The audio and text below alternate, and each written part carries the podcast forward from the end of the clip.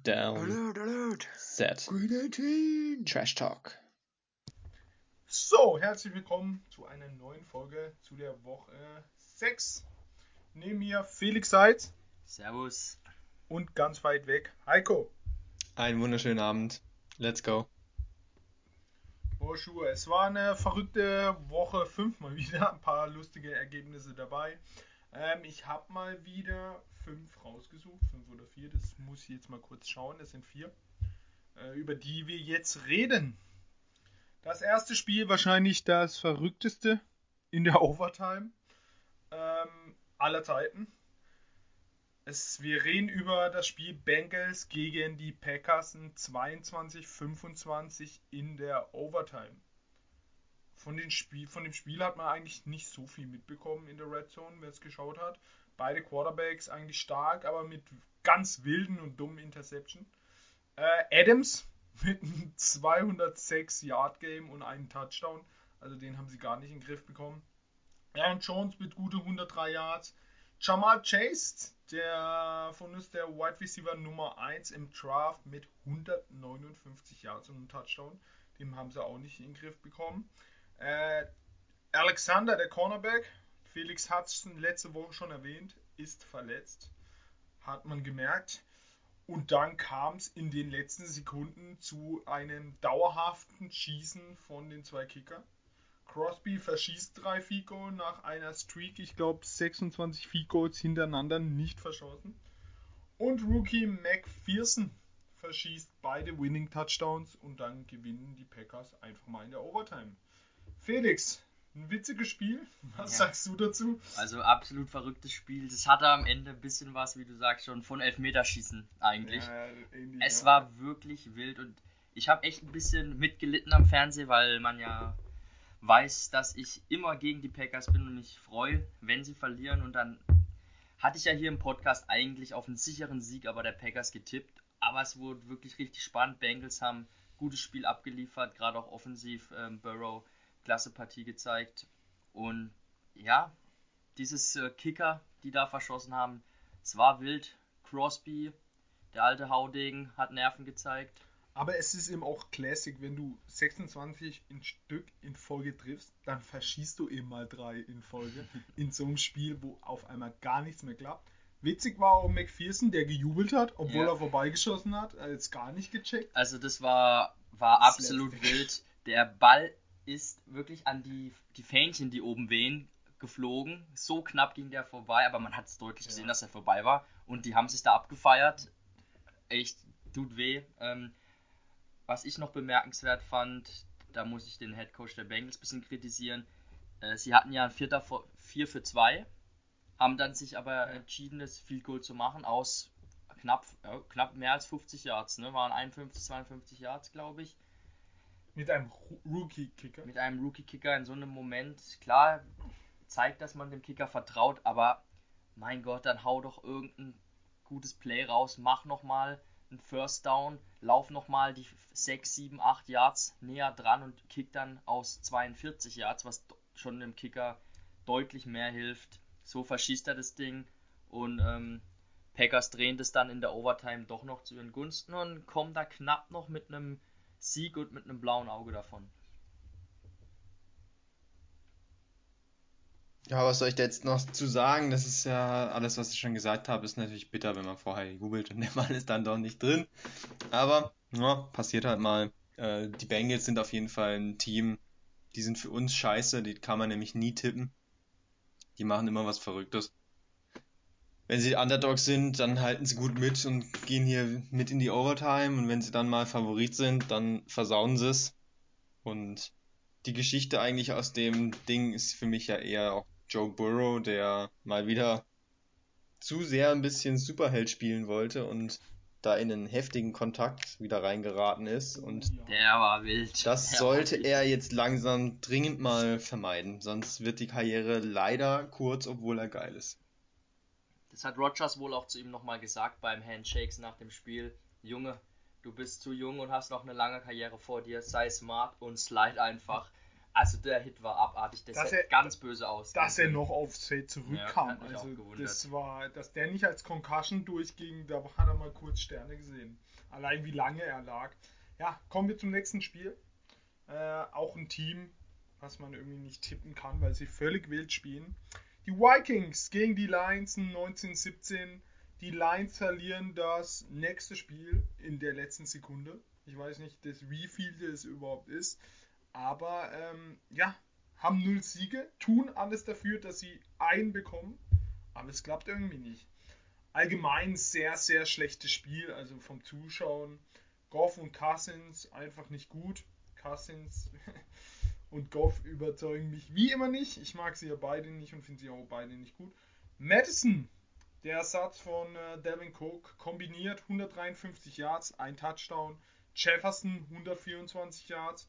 Und was mich persönlich sehr freut, St. Brown, der Deutsche, Wide Receiver, 65 Yards, der beste bei den Lions, 7 Catches noch gehabt, ordentliche Leistung. Und was man noch erwähnen muss, die Vikings mit 4-6.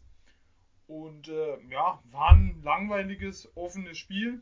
Die Lions dann wie immer in der letzten Sekunde einen Field verschossen und das Spiel verloren. Ähm, ja, Heiko, was sagst du dazu zu den Lions? Wie du sagst, es war eigentlich ein langweiliges Spiel. Das Spiel war auch schon entschieden.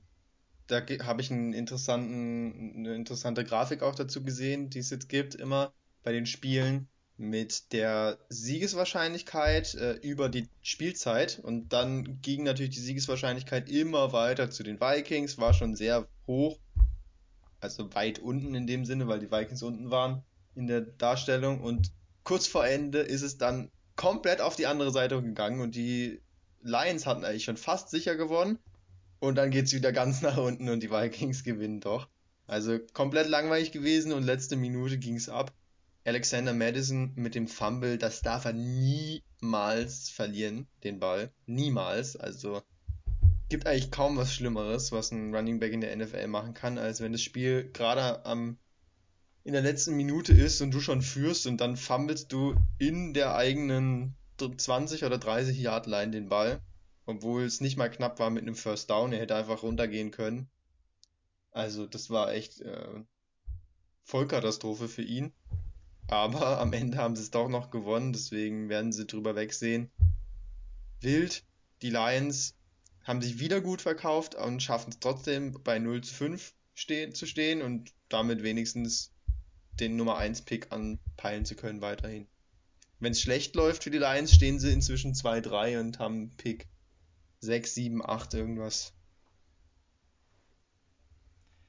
Ja, was soll ich dazu noch sagen?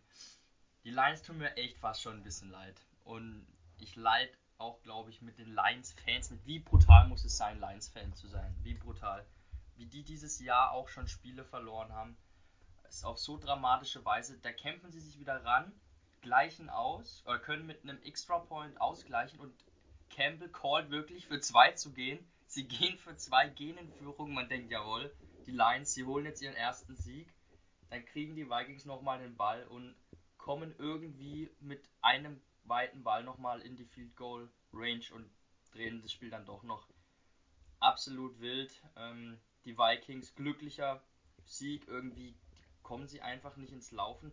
Cousins spielt zwar statistisch eigentlich ganz gut, aber so als, als ganze Unit sind die Vikings für mich kein, kein gefährlicher Playoff-Contender dieses Jahr. Wieder sehr knapper Sieg. Was man noch erwähnen kann, habt ihr die, die ähm, Pressekonferenz nach dem Spiel vom Headcoach gesehen, Dan Campbell, in Tränen vor der Kamera Ich habe es ausgebrochen. als, als Videovorschlag gesehen und dann lief es so an, aber ich habe es mir nicht genau angeguckt. Also der Mann ist fertig mit den Nerven, äh, hat da geweint. Gut, äh, es gibt Head, die Head Coaches, die verlieren den Super Bowl und weinen nicht. Dan Campbell weint hier, nachdem er mit einem Bottom 3 Roster Lions die fünfte Saisonniederlage einfährt. Aber gut, der Mann, da sieht man einfach, wie viel Herzblut er da reinsteckt. Und wir haben uns ja am Anfang der Saison, oder ich auch zumindest ein bisschen über ihn lustig gemacht, wegen seinen Aussagen auch, die er da getroffen hat mit äh, ähm, Kniescheiben abbeißen etc. Aber irgendwie finde ich ihn, macht ihn, also mich persönlich macht es, also es macht ihn ein bisschen sympathisch auch, finde ich. Und eigentlich macht Ja, finde ich Job, tatsächlich sagen. auch. Und äh, es kommt auch bei den Spielern an, man merkt es, weil die kämpfen Ja. wirklich, auch Ja. wenn sie halt schlechter sind eigentlich und sie geben alles und er macht dann auch gute Calls. So das, was er am Ende Ja. gemacht hat, dass er für zwei geht, um gewinnen zu können und nicht in die Verlängerung zu gehen und dann halt mit dem weniger talentierten Team wahrscheinlich zu verlieren, probiert er halt diese, sagen wir, es sind nicht 50% Chance, sondern 40% Chance äh, zu nutzen, um dann halt in Führung zu sein und potenziell zu gewinnen. Klar, Vikings haben dann noch das Field Goal gemacht, ist natürlich bitter. Und er fühlt's halt. Ähm, Ja. Das ist doch schön. Bringt da ein bisschen Leben rein. Das Problem ist jetzt halt auch gerade bei den Lions, sie haben eh schon einen schwachen Kader und jetzt haben sie auch echt noch brutales Verletzungspech. Ähm, haben sich ja ein paar gute Spieler in der Defense und dann Okuda verletzt, der Second Year Cornerback und die Offense Line. Ähm, Decker, der Starting Left Tackle ist verletzt. Penesul hat eh noch Probleme. Jetzt hat sich aber auch noch ihr Star Center verletzt. Ähm, Ragnar, Frank Ragnow, einer der besten Center der Liga, der jetzt auch ausfällt. Ich glaube sogar Season-Ending Injury, wenn ich es richtig gelesen habe. Ja, ich glaube auch.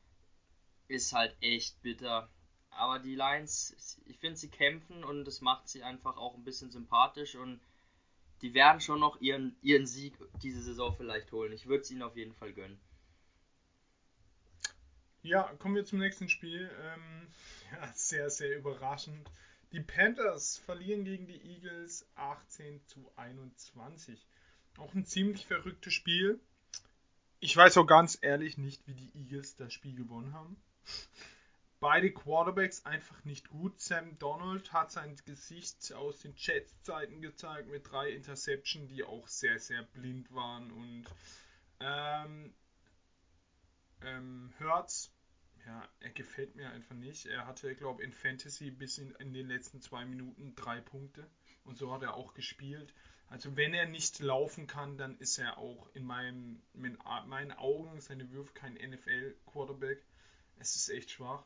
Chuba Hubbard, der Rookie mit 101 Yards, der CMC-Vertreter. Hört, wie gerade angesprochen, der zweit Rushing -Touch Touchdowns. Er hat sie auch dann wieder ins Spiel zurückgebracht. Smith, äh, Devonta Smith, der Rookie mit 77 Yards, der beste Passempfänger im Spiel, das im Spiel, im ganzen Spiel. Und äh, er hatte schon schwach, wenn der beste Wide Receiver 77 Yards hat. Ähm, ja, Darnold mit seinen wilden Interception die Eagles zurück ins Spiel gebracht, war eigentlich schon durch. Ja, und dann gewinnen die Eagles da aus dem Nichts äh, das Spiel und die Panthers stehen 3 zu 2 da. Und man fragt sich, ja, wie haben denn die dieses Spiel verloren? Felix, ich glaube, du hast es genauso empfunden wie ich. Ja, ich habe auch eigentlich jetzt gar nicht mehr groß dazu was anzumerken. Für mich auch überraschend, dass die Panthers das Spiel noch aus der Hand geben. Ja, Donald eigentlich gut gestartet in die Saison, gestartet in die Saison.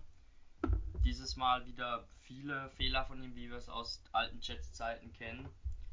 Ähm, ja, das wäre jetzt schlecht für die Panthers, weil sie, glaube ich, nach diesen ersten drei Spielen doch das Gefühl hatten, dass sie dieses Jahr eine bisschen größere Rolle spielen könnten. Haben ja auch gleich äh, Gilmore in einem Trade verpflichtet, was für mich auch so ein Zeichen ist, dass man vielleicht doch denkt, dass der Kader schon, schon äh, relativ weit ist. Aber wenn Donald halt so spielt, auch so wechselhaft spielt, dann werden sie auf Dauer mit ihm niemals äh, um einen Titel mitspielen können.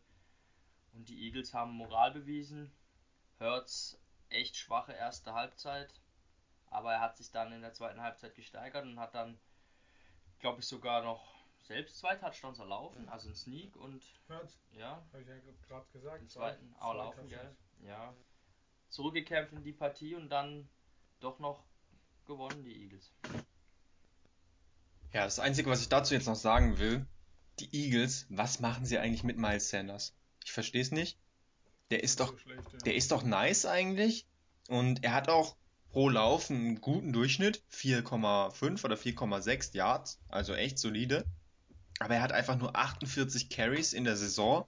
Und am Anfang, die ersten zwei Spiele ging's noch. Da hatte er gegen die Falcons im ersten Spiel, was sie ja deutlich gewonnen haben, 15 Attempts für 74 Yards, gut gemacht. Im zweiten Spiel hat er dann noch 13 gehabt, gegen die Cowboys nur noch zwei Rushes, gegen die Chiefs sieben, da war er auch nicht effektiv, das ist ja noch vertretbar vielleicht, und gegen die Panthers jetzt wieder nur elf, obwohl es geklappt hat. Also, ich verstehe es absolut nicht. Klar, Hertz läuft auch selbst, aber Miles Sanders muss man doch einsetzen. Das ist doch eigentlich so mit die beste Waffe, die sie haben. Ich halte eigentlich Also- durchaus einiges von ihm und ich verstehe nicht, warum Miles sie überhaupt Sanders- nicht laufen. Miles Sanders ist für mich das gleiche wie äh, Josh Jacobs. Eigentlich zwei, glaube ich, nicht so Was? schlechte Running Backs, aber zweimal Ja. völlig falsch eingesetzt. Situation meinst du jetzt? Also vom Spieler her ja, Ja, nicht. Er ist ja, ja, eher so ein Spieler Austin Eckler vielleicht. Situation. Situation bedingt beide komplett falsch eingesetzt und man sieht auch bei beiden, dass sie irgendwie nichts liefern, obwohl sie ja früh geholt wurden. Ähm, kommen wir zum interessantesten Spiel letzter Woche. Die Chiefs gegen die Bills ein 20-38. Ja, die Chiefs stehen jetzt äh, 2 und 3. Ähm, ja, ich finde, wenn man mal sich das Spiel anguckt, äh, finde ich das Ergebnis, viel zu hoch. Ähm, ich weiß nicht, wie, ob ihr es angeguckt habt, ob ihr die äh, Highlights angeguckt habt. Schiedsrichterleistung. Da will ich mal kurz eure Meinung hören. Wenn ihr, wenn euch da irgendwas aufgefallen ist. Ist euch was aufgefallen? Also so genau habe ich es nicht gesehen. Ich habe die Also, Highlights schon auch laufen nicht. lassen, aber Schiedsrichterentscheidung jetzt nicht. Aber grundsätzlich kann ich Schieds- dir mal zustimmen, dass die Schiedsrichterleistungen dieses Jahr schon ziemlich mangelhaft sind teilweise. Wenn ich mir das Patriots-Spiel nicht diese Woche, sondern davor angeguckt habe, das habe ich ganz angeguckt im Real Life, da waren sie auch auf beiden Seiten so schlecht, die Schiris, haben so viele klare Sachen falsch entschieden. War schon ein bisschen krass. Also zu dem Spiel zurückzukommen. Schiedsrichterleistung, ich habe es mir aufgeschrieben, in meinen Augen desolat. Also was die da gepfiffen haben, da wurden Pass Interference gepfiffen gegen Josh Gordon. Josh Gordon läuft, er, der Verteidiger hängt nach einem Jahr an ihm dran, hält ihn fest und er hält dann auch ihn. Also sie halten sich beide und dann wird es zurückgepfiffen. Dann schmeißt äh, Josh Allen eine Interception und sie, ohne Witz, dieser Roughing the Passer Call. Ich verstehe das, wenn der, wenn der Pass Rusher auf den Quarterback drauf fliegt, fliegt und extra auf ihm landet, um ihm ein bisschen weh zu tun. Aber wenn der Quarterback den Ball in der Hand hat und im Wegschmeißen fliegt dieser Verteidiger in ihn rein und will, probiert alles dafür, dass er nicht auf ihm landet, aber manchmal geht es nicht anders, dann da einen roughen Passer zu pfeifen, finde ich absolut lächerlich, weil, sorry, also wenn der Quarterback vor mir steht und gerade im Wurf ist, jeder Verteidiger der Welt würde da in den Quarterback reinspringen. Weil vielleicht hast du die Chance, vielleicht zieht, wirft er nicht und macht nur einen Pumpfake, dann hast du ihn. Aber da waren wirklich, schaut euch mal an, diese Schiedsrichterleistung in meinen Augen hat es auch schon sehr das Spiel beeinflusst. Genau in diesen Situationen, wo die Chiefs dran waren, sie waren dran, haben die Chance, holen die Interception und dann kommen diese Calls der Schiedsrichter. Ja, sehr fraglich in meinen Augen. Die Chiefs mal wieder mit unglaublich vielen Fehlern. Kick-Off-Return, erstmal ein Fumble. Mahomes wirft Tyreek Hill an. Hill fängt ihn einfach nicht zur Interception. Das kennt man eigentlich von den Chiefs nicht, aber dieses Jahr ist es echt extrem, was die da treiben. Ähm, Bills Offensive muss man einfach sagen, die sind brutal. Josh Allen 315 Yards. Jetzt kommt noch das krasseste, krasseste. Pro Wurf ein Durchschnitt von 12,1 Yards. Ja, holy smoke. Drei Touchdowns, rennt selber 59 Yards und ein Touchdown. Dawson Knox 117 Yards und ein Touchdown. Sanders 54 Yards und zwei Touchdowns. Ähm, ja, krass. Die Bills Defense auch ordentlich, schlagen eben zu, wann sie müssen. Und die Chiefs eben mal wieder mit sehr, sehr dumme Fehlern. Heiko, du hast dir wahrscheinlich die Highlights angeguckt.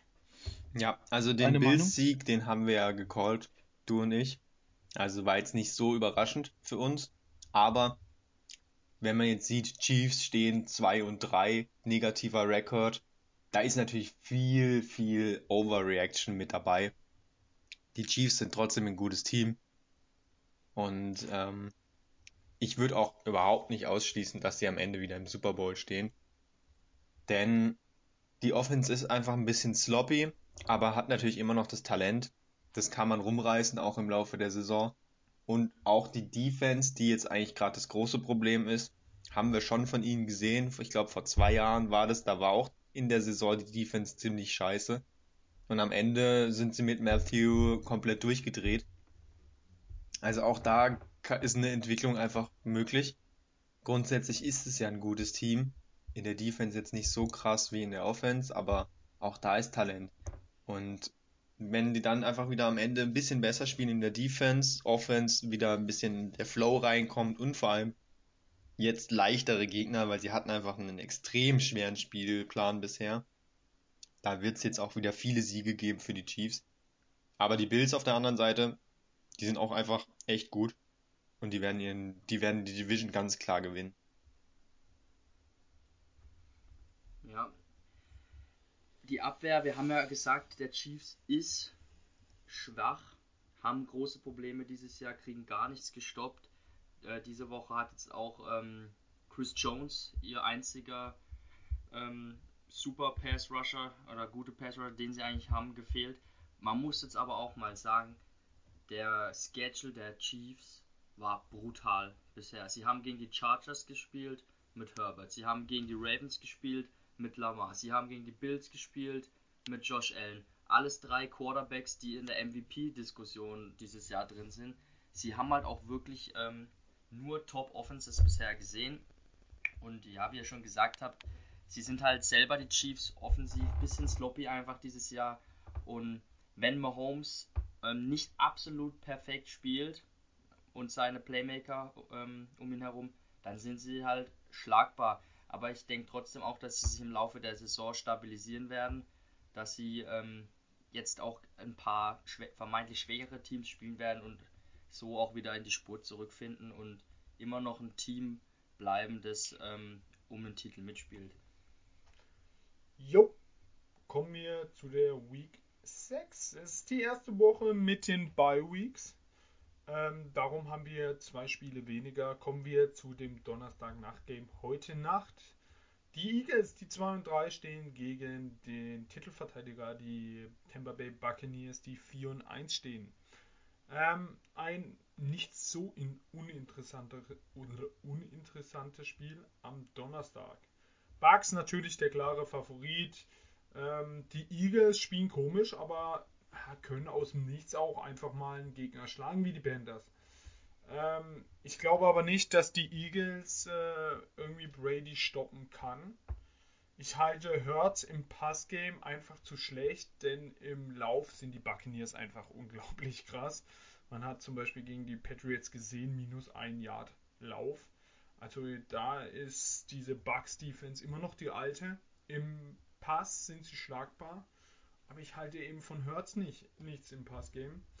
Und es gibt auch ziemlich viele Verletzungen. Zum Beispiel bei den Eagles fehlt eigentlich die komplette O-Line mit äh, Tackle Lane Johnson, Guards Soimalo, Brooks, Opeta.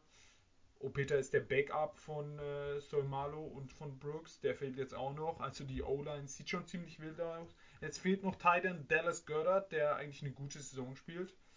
Bei den Bucks fehlen Titan Kronkowski immer noch, Linebacker Levante David und Safety Antoine Winfield. Sind auch äh, zwei Defense-Spieler, die sie eigentlich brauchen. Ähm, könnten schönes Spiel werden von den Punkten her, aber im Endeffekt denke ich, dass sich die Bucks da schon ja, safe durchsetzen. Felix. Ja, das denke ich, denke ich schon auch. Ähm, die Bugs sind zwar defensiv angreifbar, weil viele Spieler in der Secondary fehlen. Es kommt aber diese Woche Jamal Dean, glaube ich, zumindest mal zurück. Das ist schon mal ein wichtiger Punkt.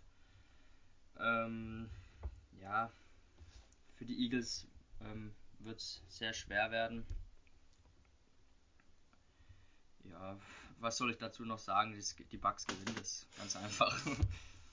ah, was ich genau, was ich noch sagen wollte, jetzt fällt es mir gerade wieder ein die Buccaneers, sie sind halt krass im, im Lauf stoppen, wie du gesagt hast. Sie sind im Moment ähm, auf dem Weg, wenn sie diesen Schnitt halten können, dass, genau, dass sie einen Rekord aufstellen werden, im am wenigsten zugelassene Rush Yards. Also das ist echt wild. Man kann gegen die Bucks nicht laufen. Aber man kann passen. Man kann schon passen, aber eben da liegt ja der Hund begraben. Ähm, Die Eagles können nicht Hurts- passen.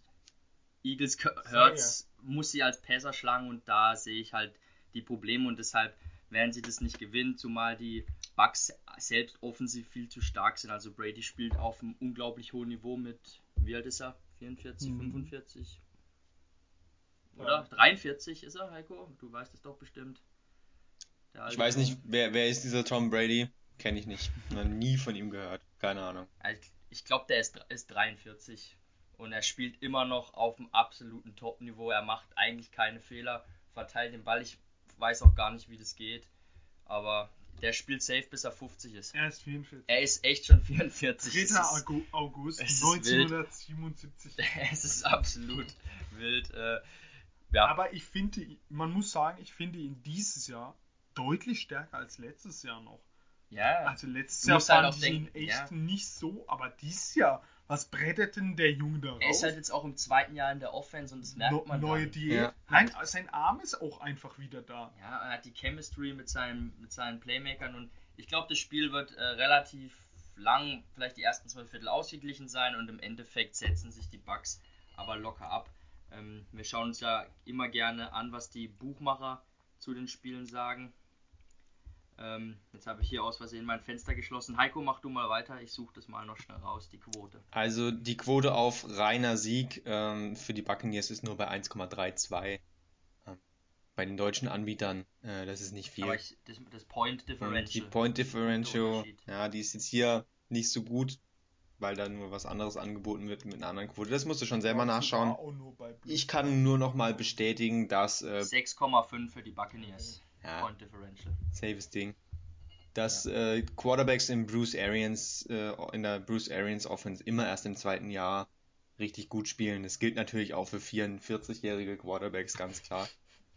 Und ähm, deswegen habe ich natürlich längst auch eingetragen Sieg Bucks, denn die Eagles sind einfach ihre Offense ist kein gutes Match für die Buccaneers Defense, weil sie würden ganz gern irgendwie halt Kurzpassspiel und Quarterback Run und so. Ich glaube, das können einfach die Bucks gut verteidigen, weil hinten die tiefen Bomben, das ist gerade ihr eher größeres Problem und das sehe ich einfach Hurts nicht machen.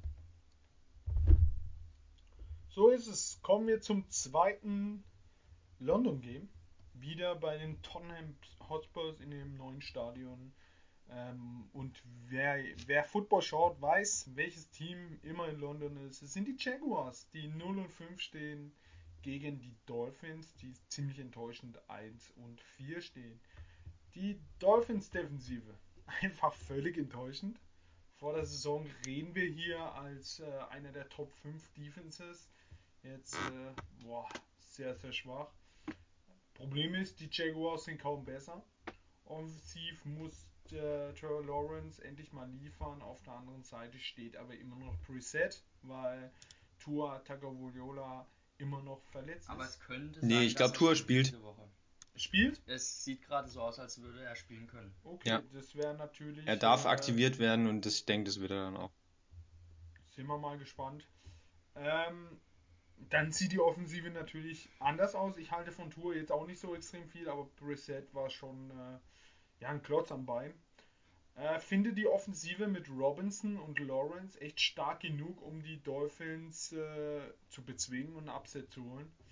Ähm, Verletzungen gibt es bei den Jaguars. Der Sender Brandon Linder hat sich verletzt, wird nicht spielen. Und ich habe gerade vom Upset geredet. Ich werde auch mit den Jaguars gehen, mit dem ersten Sieg. Oh, das ist äh, zumindest mal gewagt. Sehe ich eigentlich nicht, weil die Jaguars, sie spielen teilweise offensiv dann ganz gut, dann zeigt Lawrence immer wieder sein Talent, aber dann macht er auch immer wieder Fehler und sie schaffen es auch nicht über vier Viertel einfach äh, konstant gut in der Offense zu spielen. Klar, Robinson hatte wieder eine gute Partie letzte Woche, der Running Back. Ähm, der sollte auch weiterhin äh, oft eingesetzt werden. Aber ich habe gerade was vergessen. Quarterbacks, Rookies in London, bisher nur Niederlagen. Genau. Irgendwann muss aber jetzt mal das Das kommen. ist eh der Fluch. Aber Tour sehe ich auch als Rookie. Ja, Tour, wenn er zurück, wenn er wirklich spielt, wird er aber den Dolphins offensiv schon einen Push geben, denke ich mal. Weil das war von Viel schlechter echt- kann es ja nicht mehr werden als Ja, mit Brissett eben. gerade. Und die Dolphins O-Line ist wirklich katastrophal schlecht, aber das Matchup sieht eigentlich ganz gut aus, weil der Jaguars Pass Rush auch absolut nicht zu überzeugen weiß. Äh, generell die ganze Abwehr weiß nicht zu überzeugen. Da hatten wir uns ja auch mehr erhofft von den jungen Spielern, die sie haben, die einfach irgendwie noch nicht den nächsten Schritt gehen. Und die Dolphins auf der anderen Seite des Balles haben immer noch gute Playmaker defensiv. Xavier Howard, Byron äh, jo äh, Jones, weiß jetzt gar nicht, ist einer von den beiden verletzt, weil man hört gar nichts von denen, aber, Nee, spielen beide, aber sind- einfach schlecht. aber immer noch eigentlich gute Spieler haben, mag auch die Safeties, die sie haben und in der Defensive Line haben sie ein, zwei ganz gute Spieler und deshalb glaube ich, das könnte ein ganz witziges Spiel werden, dass die Dolphins aber im London. Endeffekt gewinnen. Es ist London, ja, aber die Dolphins gewinnen das für mich. Ich sag nur, es ist London, es wird wild, die Jacks gewinnen und James Robinson wird sie kaputt rennen. Er macht über 20 Punkte in Fantasy. Alle sind glücklich, vor allem ich. Ich glaube echt, dass James Robinson da hier jetzt wirklich, äh, der rennt in Grund und Boden.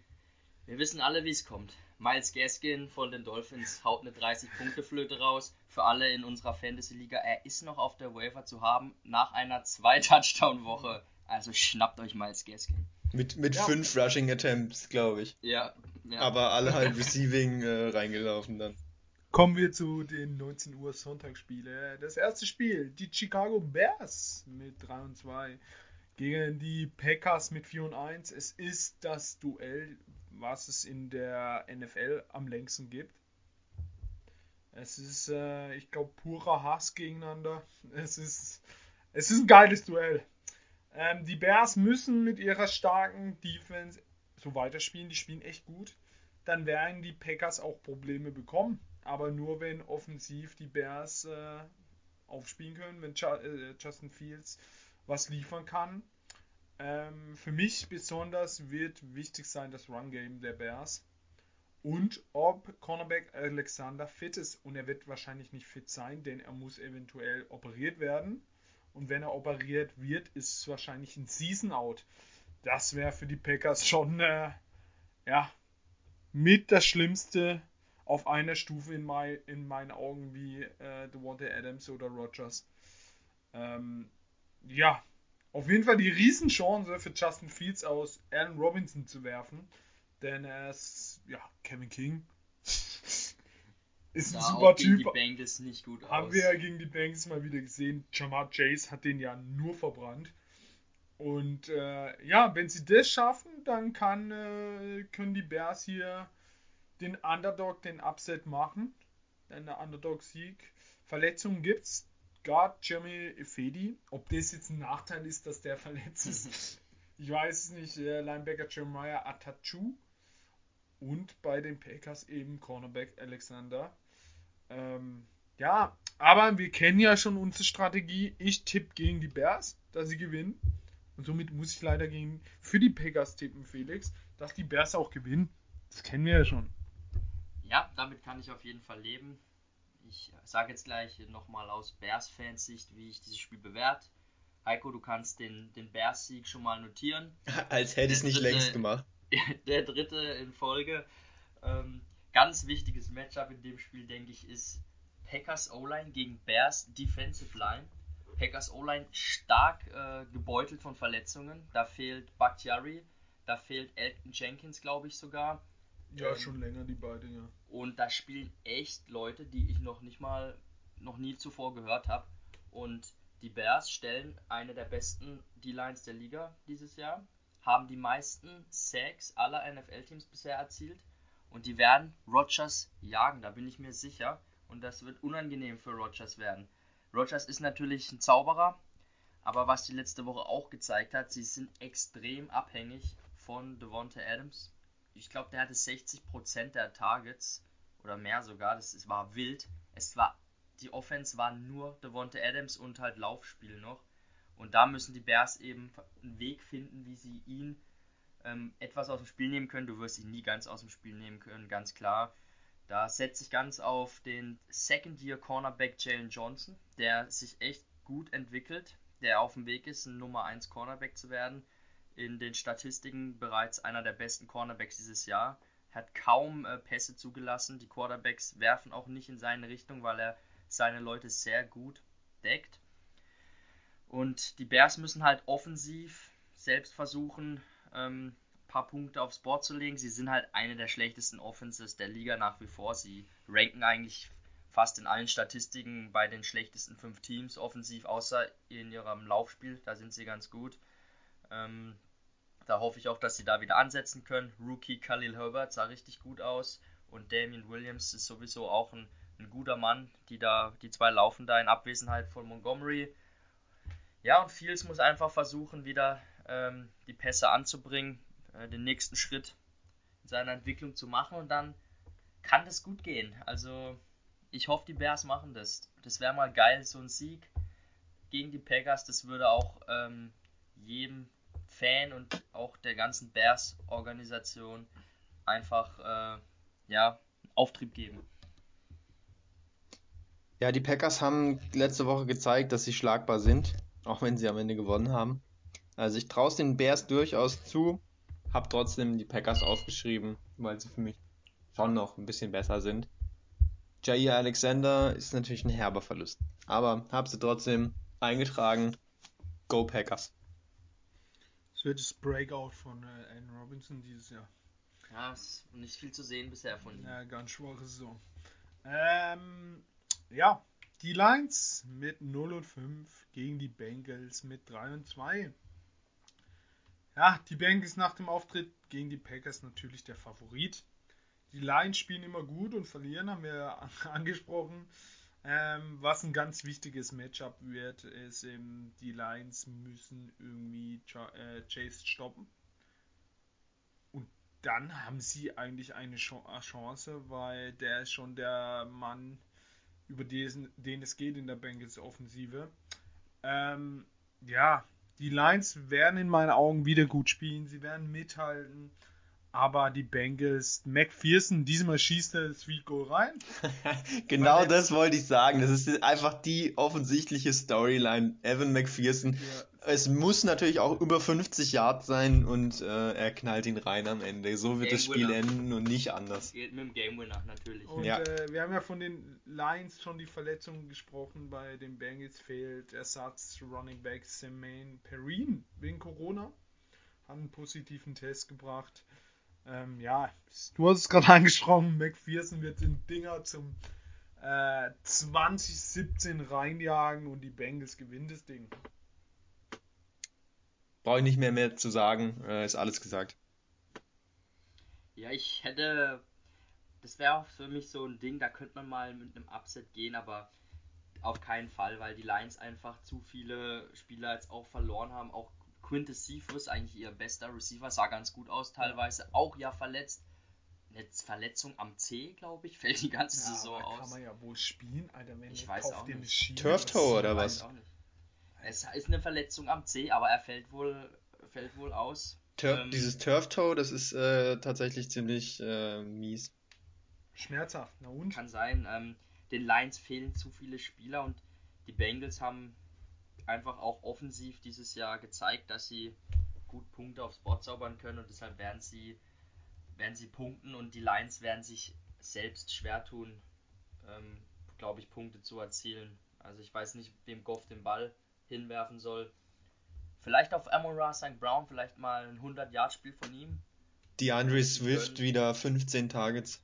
Ja, so irgendwie wird es gehen. Viel kurz, kurz auf die Running Backs, ab und zu mal ein Shotplay auf einen auf einen Wide Receiver, aber es wird nicht reichen für die Lions. Also ich gehe hier auch mit einem Sieg der Bengals in Detroit. Ja. Kommen wir zum nächsten Spiel, was sich äh, von den Namen her jetzt nicht so super anhört. Die Colts 1 und 4 gegen die Texans 1 und 4. Also von den Namen her geil an. Ja, krank.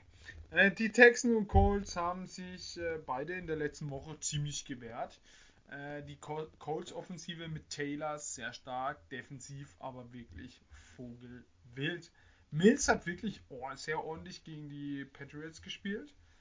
Ähm, ja, von einem muss man da was sehen, von dem man nicht so viel sieht dieses Jahr. Der Forrest Wagner muss eigentlich da so viel Druck entwickeln, dass der junge Rookie Quarterback Mills schon, äh, schon Probleme bekommt und dann wird es auch wild, wenn man auf ihn Druck entwickelt. Aber selbst wie das Spiel läuft, wenn es zu einem Shootout geht oder so, ja, also das müssen die Colts gewinnen. Wenn sie das nicht gewinnen, können sie eigentlich sofort sich abmelden. Und ähm, von der Verletzungsliste gibt es noch was Interessantes. T.Y. Hilton, der ewige T.Y. T.Y. kommt zurück. Äh, trainiert schon. Ähm, und bei den Texans fehlt wahrscheinlich Quarterback Torrey Taylor immer noch. Und Laramie Tunzel. Oh. Der Star Tackle auch Das wahrscheinlich. wusste ich nicht, das war vorhin noch nicht so. Und das ist, äh, ja, Herber Verlust. herber Verlust. Darum Sea Colts. Ja, was soll man zu dem Spiel sagen? Also die Texans standen kurz vor dem Sieg äh, letzte Woche und Davis, the Big Neck Mills, hat abgeliefert. Hat ein richtig geiles Spiel gezeigt. Ähm, gegen, gegen die Pets. Ich habe es gefeiert. Ähm, hat dann leider nicht gereicht. Aber müssen wir diskutieren, dass Davis Mills die beste äh, Rookie Quarterback Performance diese Saison gezeigt hat? Ich glaube schon, war ein wirklich gutes Spiel Mhm. von ihm. Er war am Anfang ziemlich gut, muss man echt sagen, aber halt am Ende, nach der Halbzeit, haben sie nochmal diesen Flea-Flicker gemacht. Der war halt dann weit offen. Das war jetzt kein schwerer Wurf. Das war ein langer Touchdown. Und danach haben sie halt keinen Punkt mehr gemacht. Fast eine ganze Halbzeit lang. Und verlieren es dann am Ende mit drei. Also, es war jetzt auch nicht ideal. Aber es war eigentlich mehr, als man erwartet hat. Das auf jeden Und man Fall. muss ja eigentlich bedenken, wie wir immer über die Patriots reden gegen Rookie Quarterbacks. Davis Mills hat sie eine Zeit lang vor Herausforderungen gestellt. Ähm, zu den Colts überraschend gut mitgehalten mit den Ravens. Hätten sie da das Field Goal nicht verschossen. Ähm, ich hab, bin da mitten in der Nacht übrigens aufgewacht, um 5. Hab mir das dann noch angeguckt, ging ja auch in die Overtime. Und sie hätten das Spiel eigentlich, sie hätten den Sack schon in der regulären Zeit zumachen können. Hätte Blankenship da nicht ein Field Goal verballert, Ja, alles verballert. der aber auch verletzt ist, kann jetzt auch nächste Woche nicht spielen, er hat eine Hüftverletzung, aber sie hatten halt niemand anders zum Kicken. Er muss dann mit der Verletzung äh, aufs Feld und das ist immer schlecht für einen Kicker, wenn du da an der Leiste verletzt bist. Haben dann das Spiel noch aus der Hand gegeben. Äh, Wenz oft in der Kritik auch hier bei uns im Podcast. Eigentlich eine gute Leistung und wenn er so spielt, wird es ein ungefährdeter Sieg. Nenn ihn bitte Carson Schwenz, danke. Carson Schwenz, wenn er so spielt wie gegen die Ravens, dann wird es ein ziemlich sicheres Ding gegen die Texans. Ähm, 10 Punkte Vorteil hier für die Colts. Sehe ich auch so. Ah, ich sag, die Colts gewinnen das, aber nicht mit mehr als 10 Punkten Vorsprung. Also ich glaube eher mit weniger Punkten. Die ähm, Texans werden wieder eine gute Schlacht abliefern, aber im Endeffekt Ende verlieren. verlieren. Ja, das ja. Gut. Kommen wir zum nächsten Spiel. Die New York. Halt, Heiko, willst du noch. Äh, Ah, hat er noch nichts gesagt. ja, zumindest sein, sein Tipp würde ich gerne noch hören. Ich, ich würde auch noch einen Tipp abgeben, wenn es sein muss. Ähm, wir haben noch gar nicht so angesprochen, das ist ja ein Division-Duell. Ähm, beide stehen 1-4. Und man hat aber auch noch die Jaguars, die ja nochmal hinten dran stehen, weil die überhaupt keinen Sieg haben. Also man ist mit einem Sieg ja schon Zweiter in dieser Division. Der Sieger davon ist also der einzige Konkurrent, den die Tennessee Titans dieses Jahr haben um das Playoff-Ticket. Ähm, ja, also ist ein bisschen traurig. Die Titans haben eigentlich echt einen sehr leichten Weg in die Playoffs. Ich hoffe, sie schon Henry nicht nach der Hälfte der Saison schon, weil sie sowieso für die Playoffs planen können. Das Ach, Spiel, Henry, den wollen sie eh. Zwei, zwei, 2000 Yard Rush Saison. Ja. Greifen sie an. Der wird nicht geschont. Rushing König. Er hat ja einfach schon wieder so unglaublich viel mehr Attempts als alle anderen. Aber da kommen wir vielleicht nachher noch dazu. Jetzt nochmal Texans gegen Colts. Die 10 Punkte überraschen mich echt auch, weil ich mich, mich juckt's ein bisschen hier auf die Texans zu setzen. Mach Oh, doch, aber- mach. Andererseits sehe ich halt auch einen Jonathan Taylor, der da einfach ähm, Durchläuft, ja. durchläuft und Barfuß den ich echt durchläuft. geil finde. Und im Zweifel macht dann halt auch noch wieder ein Mo Alley Cox einen Touchdown oder der gute Zach Pascal. Wer braucht schon T.Y. Hilton? Ähm, Coles gewinnen. Ach Kerle, wenn TY in ein paar Wochen auf dem Feld steht und sein Tanz auspackt, du bist der Erste, der mittanzt. Ich liebe ihn, ja, aber er ist halt echt durch, glaube ich. Er ist washed. Kommen wir zu dem nächsten Spiel. Ich habe es gerade schon angesprochen, die New York Giants gegen die Rams. 1 und 4 und 4 und 1, komplette Gegenteil. Die Rams natürlich klarer Favorit. Bei den Giants fehlt wahrscheinlich Superstar m- m- äh, Running Back Barkley, was die Sache jetzt nicht einfacher macht. Die Rams sind einfach zu abgezockt und äh, ja, was soll man da lang rumreden? Sieg Rams. Ja, da gehe ich schon mit. Aber lass uns noch ein paar Worte vielleicht auch zu den Giants verlieren. Letzte Woche Spiel gegen die Dallas Cowboys verloren. Die halbe Kader musste verletzungsbedingt, glaube ich, ausgewechselt werden. Andrew Thomas hat man verloren. Saquon Barkley, diese Verletzung, wie sich Saquon Barkley den, den Bänder, was hatten er? Wahrscheinlich ein Bänderriss, Bänderdehnung. Das habe ich noch nie gesehen. Der Ball war 20 Yards weit weg. Barkley guckt dem Ball hinterher. Der Teamkamerad guckt dem Ball hinterher. Beide gucken in die Luft, was da passiert. Und Barkley steht seinem eigenen Nee, Teamkameraden es war, es war, auf er, den der Fuß. stand zwar auch dabei, aber es war tatsächlich der Gegner. Es war ein Cowboy-Spieler, mit dem er kollidiert ist unten. Okay, aber die sind halt einfach nur aneinander vorbeigelaufen, ganz normal. Und er ist ihm aus Versehen auf den Fuß gestanden und hat sich dabei den Knöchel komplett vertreten. Und da habt ihr das Bild dann wahrscheinlich danach gesehen. Hm. Ein Riesenei am Knöchel, also die klassische Bänderdehnung, Bänderriss, Klassiker einfach, also komplett wild. Dann hat sich Daniel, Danny Dimes noch verletzt mit einer Concussion. Ähm, Kenny Golladay, Knieverletzung, raus. Kadarius Tony, der Rookie, mit einem absolut geisteskranken Spiel, 160, 70 Yards, komplett die Cornerbacks der Cowboys verbrannt.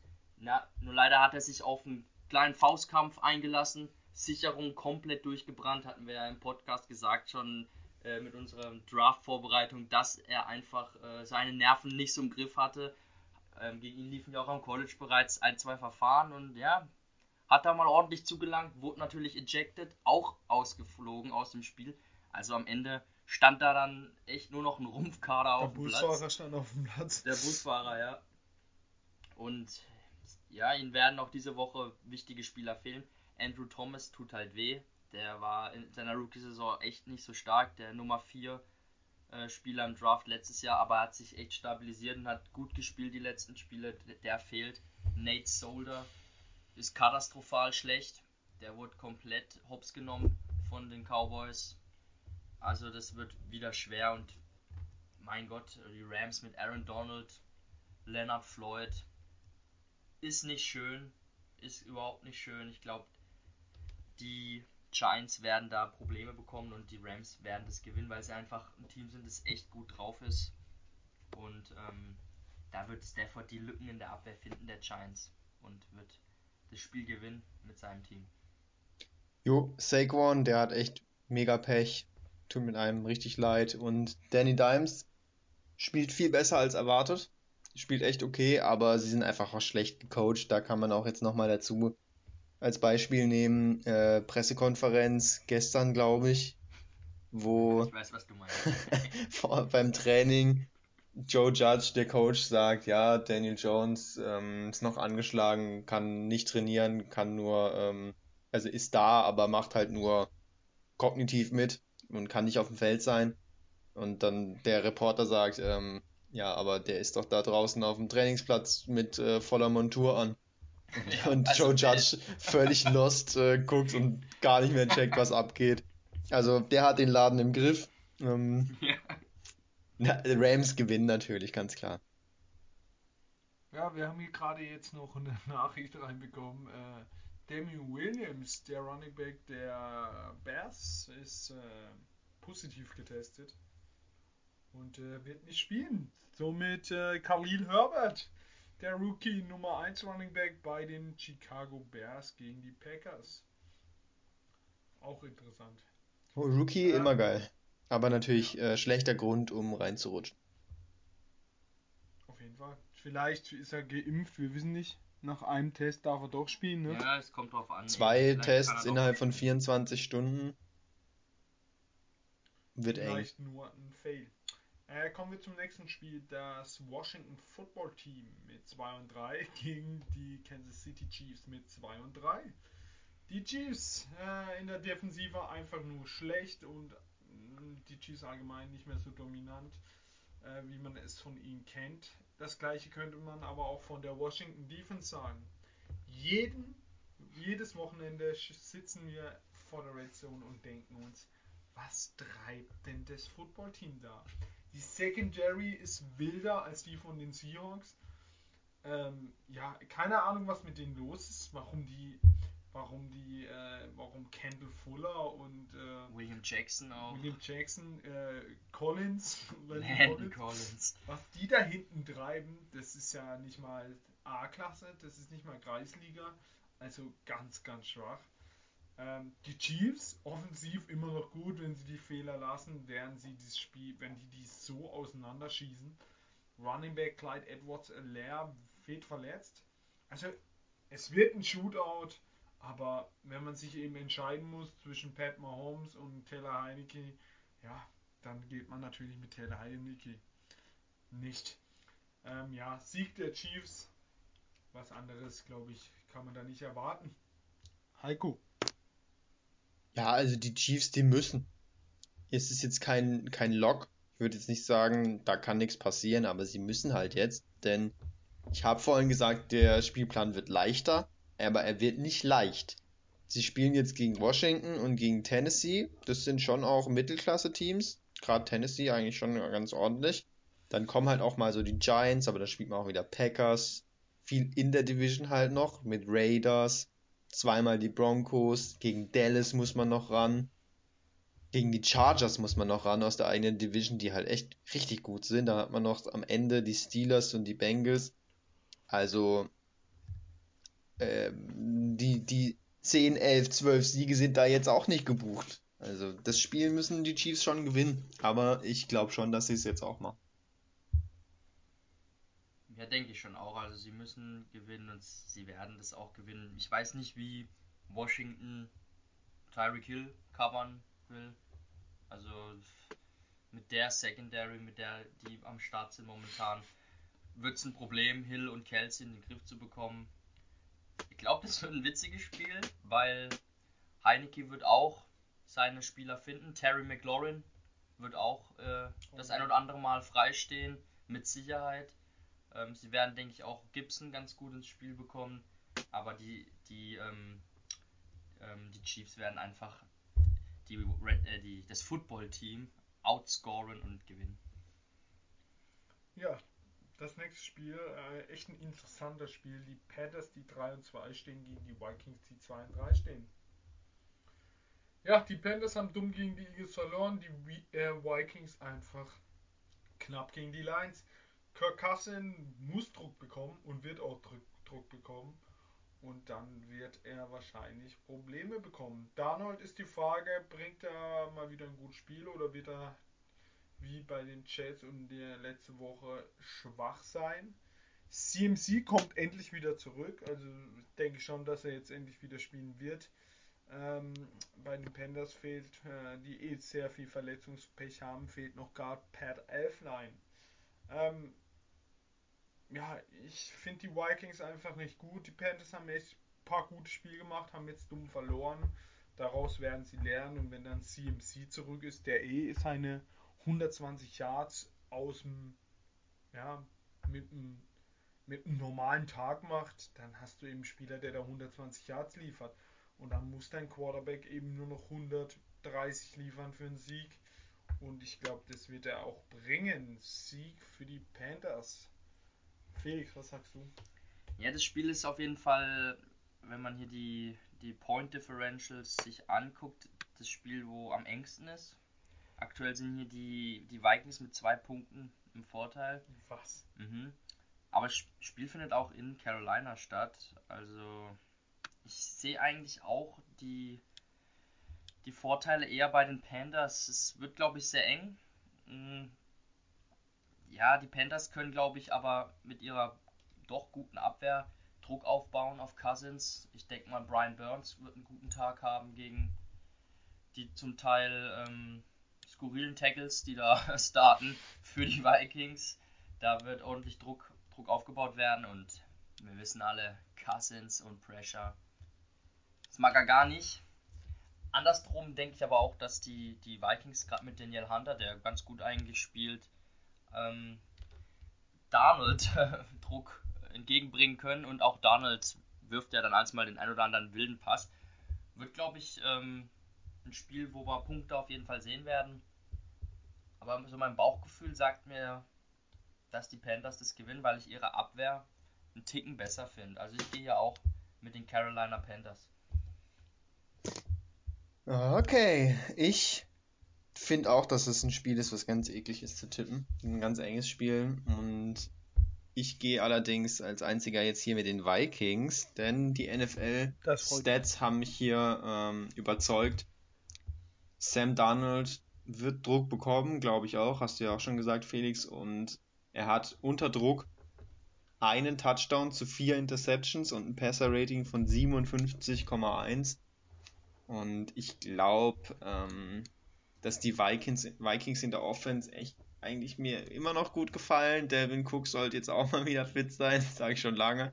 Aber ich erwarte einfach auch mal wieder, dass er jetzt wieder spielt und gut spielt. Und die Panthers Abwehr gefällt. Aber ich glaube, Justin Jefferson, Thielen, die werden schon irgendwie einen Weg finden zu punkten und werden das Ding dann gewinnen.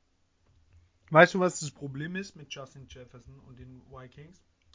In Fantasy herrlich. In der Halbzeit, er hat 14 Punkte, 140 Yards, man freut sich, denke noch so eine Halbzeit, aber jedes fucking Spiel fängt er dann keinen Ball mehr, weil die in der zweiten Halbzeit immer so schlecht sind, die Vikings.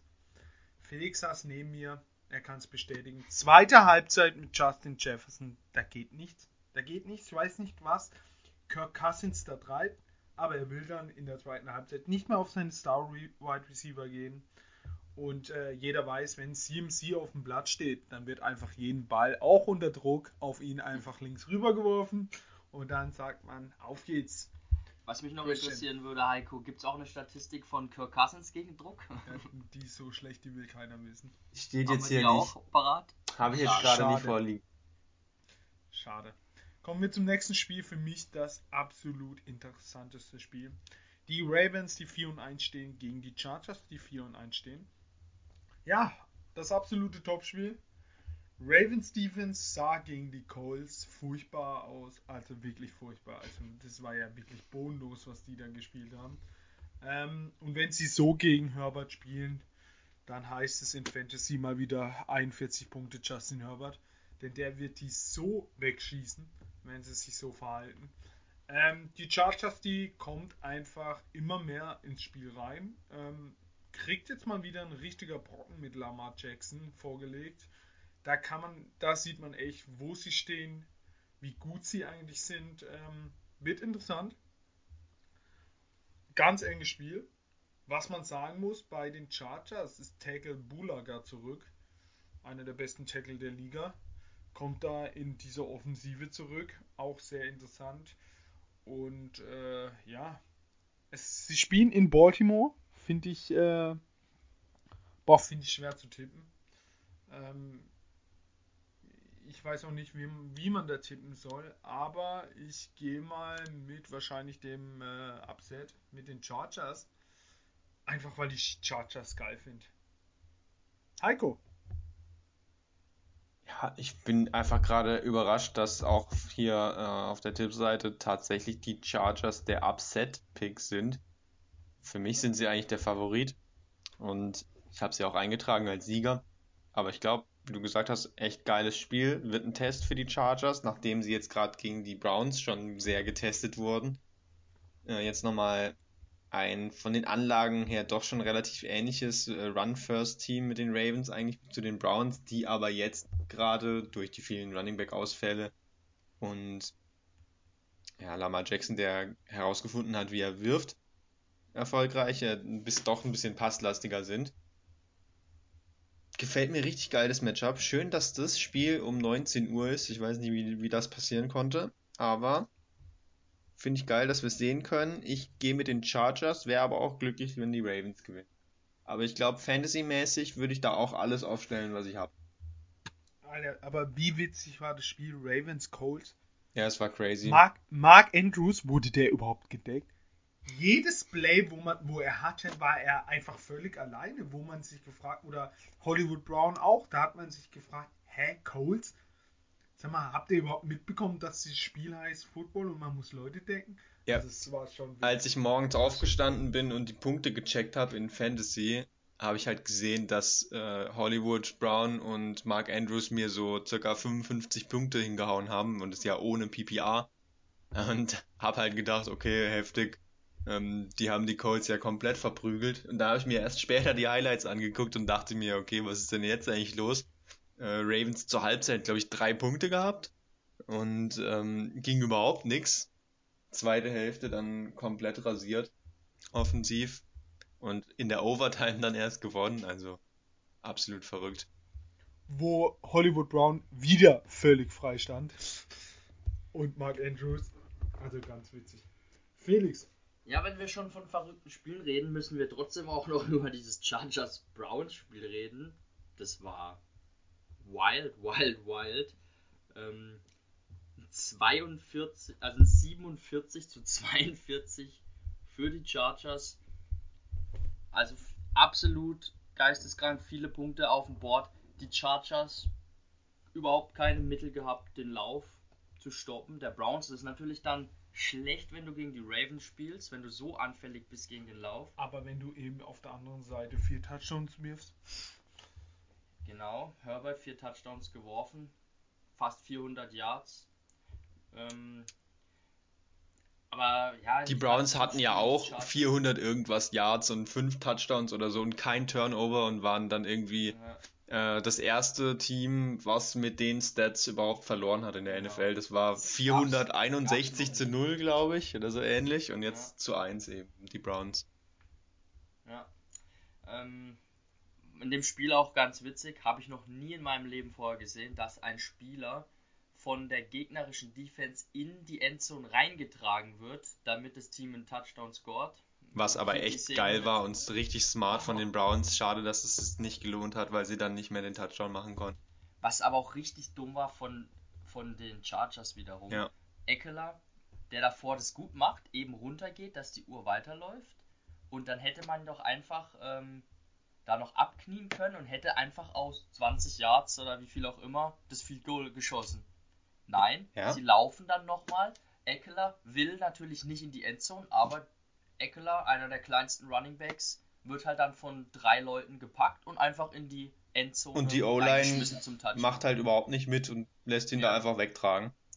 Die Ah, Browns. sorry, das kannst du vielleicht machen, wenn du Derrick Henry hast, der einfach ein Baum ist und sich dann äh, gegen drei Leute behauptet und da ra draußen bleibt. Aber der kleine Eckler, der wurde dann natürlich dann reingedrückt und somit hatten die Browns ja wirklich nochmal die Chance, das Ding zu gewinnen. Haben auch eine Haley Mary geworfen, die gar nicht mal so scheiße war. Aber die, wir haben es doch gesehen, Ralf, die Ja. Receiver völlig lost. irgendeiner hat doch diese Woche einen gefangen. Ach, die Saints. Ja. Aber dann haben die Browns leider doch nicht geschafft, war aber echt ein gutes Play von der. War echt einfach gut gecoacht, smartes Play. Und wer hat's nicht gemacht? In der gleichen Situation die Texans gegen die Patriots. Eine Minute vor Schluss, Ramondre Stevenson von den Patriots läuft den Ball aus 10 Yards zum Touchdown, zur Führung. Die Texans hätten aber eine ganze Minute, um zu antworten gehabt. Sogar noch ein Timeout, glaube ich. Es gibt ein Holding und sie akzeptieren's. Holding, die Patriots laufen noch zweimal. Wir sind bei 13 Sekunden, sie schießen ein Field Goal, es bleiben, sie gehen trotzdem in Führung und es bleiben nur noch 10 Sekunden für ein Field Goal. Dann nehme ich doch lieber eine Minute für einen Touchdown, anstatt 10 Sekunden von der eigenen Endzone für ein Field Goal. Und sie hatten, sie hätten den ja nicht mal reinziehen müssen wie die Browns, sondern sie hätten einfach nur sagen müssen, nee, Play Stance, aber sie nehmen die Flagge und einfach schlecht gecoacht. Jetzt war mal, sind wir ein bisschen abgedriftet. Ähm, Chargers und Ravens kommen beide aus einer kranken Woche mit kranken Spielen und auch das Spiel wird geil werden. Ich habe überhaupt keine Ahnung, was ich hier tippen soll. Ich Komm. persönlich finde Lamar richtig gut diese Saison. Du hast ja gesagt, Heiko, als Passer ist er echt stark. Ich hatte ja ihn auch die, die ma paar Male davor gelobt, dass ich ihn eigentlich echt gut finde, auch wenn es die Stats jetzt nicht unbedingt sagen, aber er hat echt gute, gute Würfe. Tipp mal Besser Ravens, damit wir nicht alles gleich haben, komm. Ah, ich weiß nicht. Bauchgefühl. Überleg noch kurz, wenn wir schon bei Lamar sind, habt ihr den einen Run gesehen? Wo er quer übers Feld läuft und nur cuttet und sie ihn einfach nicht tackeln? Mhm. Wer hat's gesehen? Ich hoffe, irgendeiner von euch. Ja, das war war sauwitzig. Aber ist ja immer so, Es war- macht er ja immer. Aber da hat man sich gefragt, Coles, äh, wa- sind wir hier im Training? Also es war witzig. Also er ist geschätzt 100 Yards gerannt, hat da mal mit 20 Yards gemacht, aber sie haben ihn einfach nicht getaggt. Es war echt. Gebt euch die Highlights, sau witzig. Jetzt darfst du sagen, ja? Ja, ich gehe aber auch mit den Chargers. Weil die, was für Buh. Die Chargers gewinnen das einfach, weil die Ravens mich mit ihrer Defensive ein bisschen echt- schockiert haben. Die haben ja auch gar nichts bonus. stoppen können gegen Carsten sie, haben, Schwenz. sie haben ja auch echt Glück, dass sie dass Blank Blankenship verletzt war, sonst entscheiden sie jetzt. Ja, Spiel also die Ravens hätten das Spiel verloren, wenn Blankenship den Kick Und macht. in diesem Spiel hat man gesehen, wenn man einen, ja, wenn man einen All-Pro in seinen Reihen hat, der schlägt ihm in der letzten Sekunde zu. Calise Campbell, erst stoppt er den Run mit Taylor, mit einem krassen Play. Dann steht er im Field Goal drin, schuppt erstmal seinen Mann da weg Aber das- und blockt den Schuss. Aber stimmt, äh, er hat gar nicht Calais verschossen, er Campbell. wurde geblockt. Stimmt. Lace Campbell ist dann mit seinen 200 Kilo hochgesprungen und hat den Ball geblockt. Ähm, Blankenship hat dann in der Overtime verschossen. Stimmt, er wurde geblockt. Da konnte er nichts dafür, der wäre gekommen. Und da in dieser Sekunde hat mal Calais Campbell gezeigt, wer der größte Bambo ist bei den Ravens. Aber ich gebe dir recht, diese Defensivleistung, da habe ich echt Kopfweh kom- bekommen. Ja. Ähm, kommen wir zum nächsten Spiel, was jetzt auch nicht so schlecht ist. Die Browns, die 3 und 2 stehen gegen die Cardinals, die 5 und 0 stehen, das einzige Team noch an, äh, ungeschlagen. Ja, die Cardinals haben die nächsten guten Gegner vor sich und äh, die Frage ist, ob die Null da stehen bleibt. Ähm, ja, wie jede Woche können wir sagen, Browns, man muss eben das Laufspiel stoppen. Chubb und Hunt stoppen, dann hast du einen safen Sieg in meinen Augen. Aber man kann sie eben nicht stoppen. Da steht einer der besten O-Line der Liga mit zwei krasse Running Backs. Äh, Miles Garrett muss Kyler Murray jagen und ihn auch bekommen. Ähm, wenn nicht, wird es so ein witziges Spiel wie letzte Woche Chargers Browns. Also wenn da nicht mehr als äh, ja, 40 Punkte fallen, dann bin ich enttäuscht. Dann bin ich sehr enttäuscht. Und aber ich glaube einfach, die Cardinals sind echt gut. Werden die Browns auch ordentlich Punkte einschenken und das Spiel auch für sich entscheiden. Ja. Felix. Was, du gehst echt mit den Cardinals hier. Digga, Cardinals stehen 5-0 und haben die Rams so verhauen. Äh, und die Browns finde ich einfach nicht gut, bis auf ihr Run-Game. Sind wir mal ehrlich. Felix, sag mal Handicap an von der Tippseite. Ähm, Browns sind im, im Vorteil 3,5 Punkte. Mhm. Weil hier Die spielen auch für, zu Hause. für nur den Sieg sind sie auch deutlicher Favorit, hat mich auch gerade geschockt ein bisschen. Mhm. Boah, ich hab echt, das finde ich auch ganz schwierig gespielt. Die Cardinals sind noch ohne Niederlage, aber diese Woche könnte es eigentlich mal so weit sein. Mm, Ja, die Cardinals sind ja eigentlich nicht schlecht im Lauf stoppen mit ihren guten Linebackern und Defensive Linemen. Ich glaube aber, dass ähm, Chandler Jones Der hat Corona, oder? auf der, Inju äh, auf der Covid-Liste ist. Muss auch einen negativen Test bringen. Es ist schon mal nicht gut. Dann bleibt ja eigentlich nur noch JJ Watt als potenzieller Top-Pass-Rusher stehen. Sie sind selbst auch anfällig in der Secondary, die Cardinals. Ich bin halt einfach von Baker nicht überzeugt. Das habe ich auch schon häufiger gesagt gehabt. Darum gehe ich mit den Cardinals, Digi. Haben wir irgendwelche Informationen zu den Verletzungen der Cornerbacks der Browns? Ich glaube, die haben auch echt Verletzungssorgen in der Secondary. Weiß ich jetzt nicht auswendig. Ich meine aber, da fehlen auch äh, Denzel Ward und ähm, der Sind Rookie Greg Newsom und ähm, Ähm, es fällt mir der Name nicht ein. Greedy Williams, glaube ich auch. Ähm, Ja, angeschlagen. Sieht angeschlagen. nicht so gut aus. Oh. Aber denkst du wirklich, auch fit kann einer der Hopkins stoppen?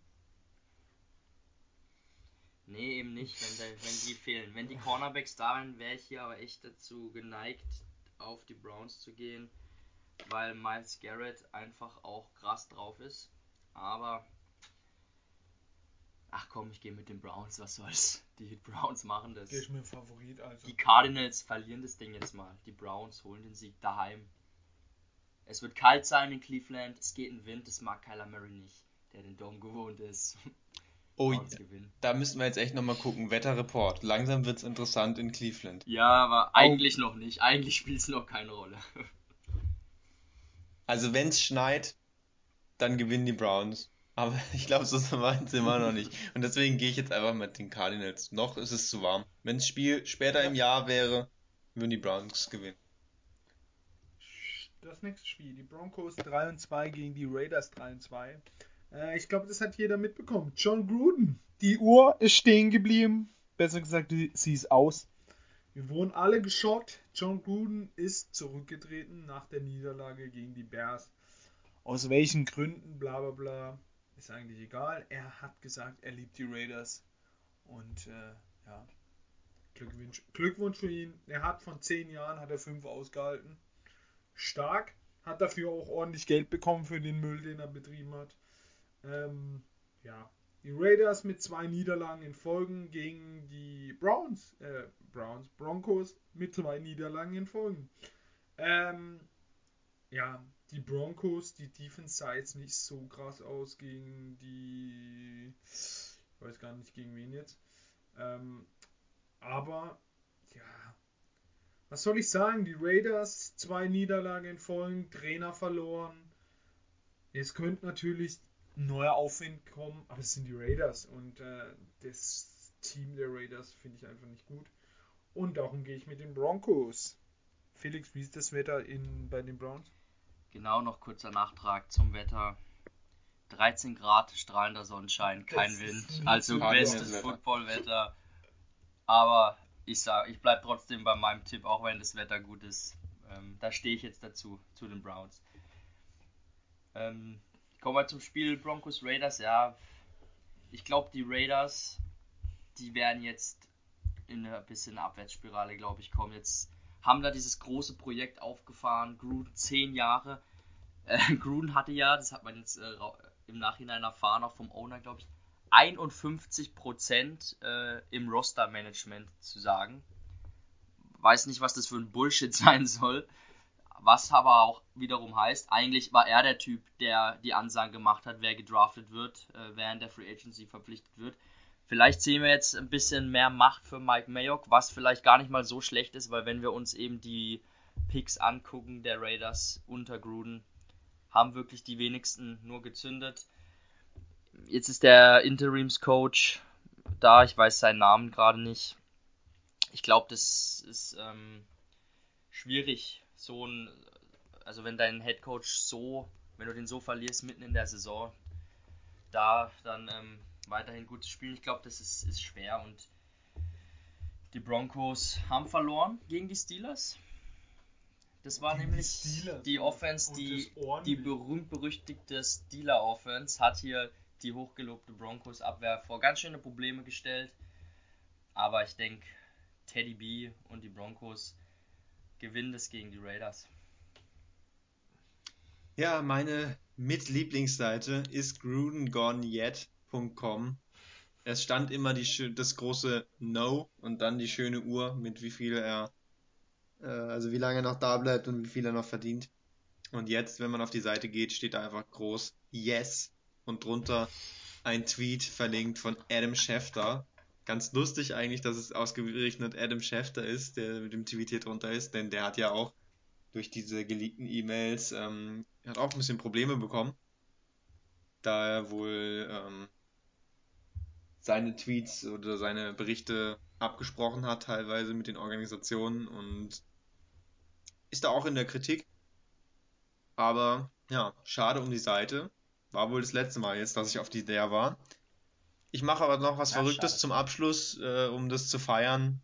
Die Raiders gewinnen. Der ganze Trash, den sie jetzt abbekommen, dafür, ähm, die machen was Verrücktes diese Woche. Die knallen die Broncos einfach weg.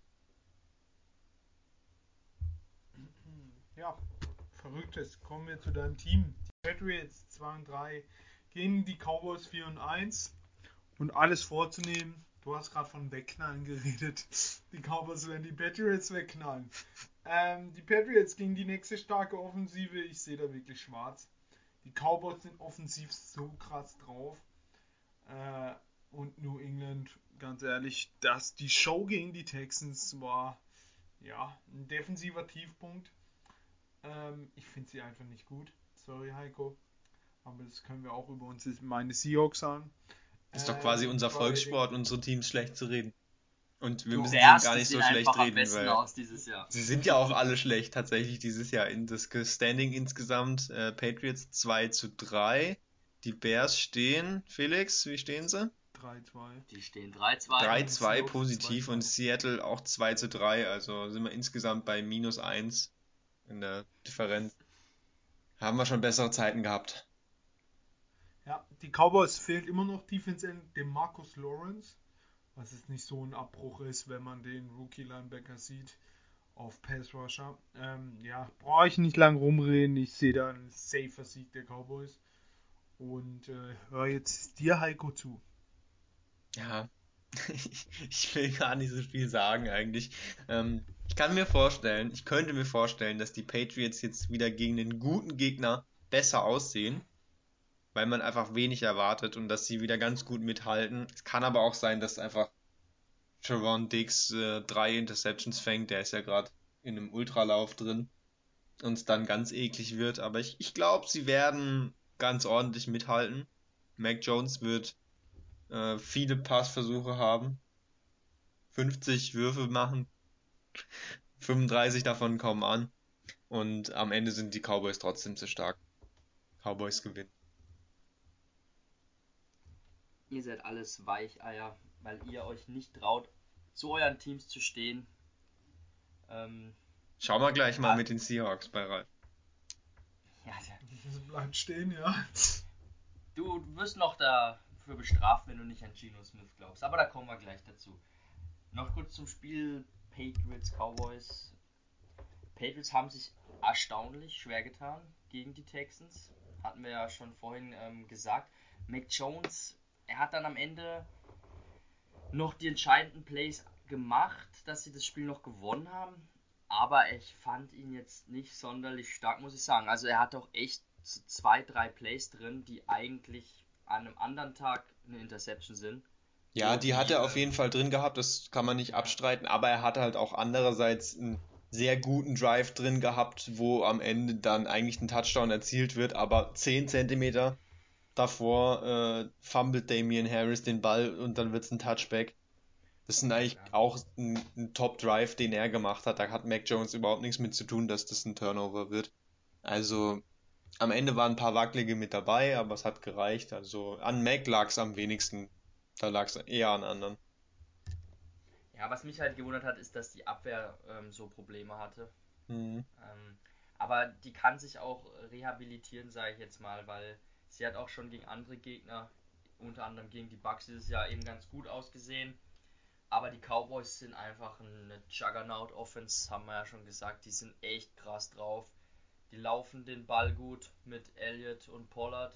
Dann ist die O-Line wieder die Cowboys O-Line, die man eigentlich die letzten Jahre kannte, nämlich eine der besten drei der Liga und zu den Receivern brauchen wir auch nichts sagen. Das flutscht einfach, ähm, schaut man sich gerne an und die Abwehr ist einfach da dieses Jahr. Ähm, Trevon Diggs ist echt unfassbares Biest. Er ist jetzt nicht so ein Shotdown-Cornerback, dass er nichts zulässt, sondern er ist so ein Typ wie Marcus äh, Peters. Peters, genau. So lässt auch immer mal die Yards zu, aber ist halt immer fürs Big Play dann zu haben. Und ähm, da merkt man einfach diesen Receiver-Background, den er hat. Unfassbare Ballskills, der Junge. Bin mal gespannt, ob die Streak weiterläuft. Wäre auf jeden Fall wild. Aber es ist ja nicht nur er, sondern die Defense als Ganzes der Cowboys spielt einfach deutlich stärker. Und die Cowboys sind ein Top-Team in der, in der NFC und die spielen äh, um den Titel mit dieses Jahr, wenn sie das Niveau halten. Und da sehe ich sie einfach vor den Patriots, die noch nicht so weit sind, dass sie jetzt ähm, da mit den Cowboys mithalten können. Und deshalb gehe ich hier auch mit einem Sieg für die Dallas Cowboys. Sind so lange ein Top-Team in den Playoffs, bis Des Bryant den Ball nicht fängt. bis sie wieder verpfiffen werden.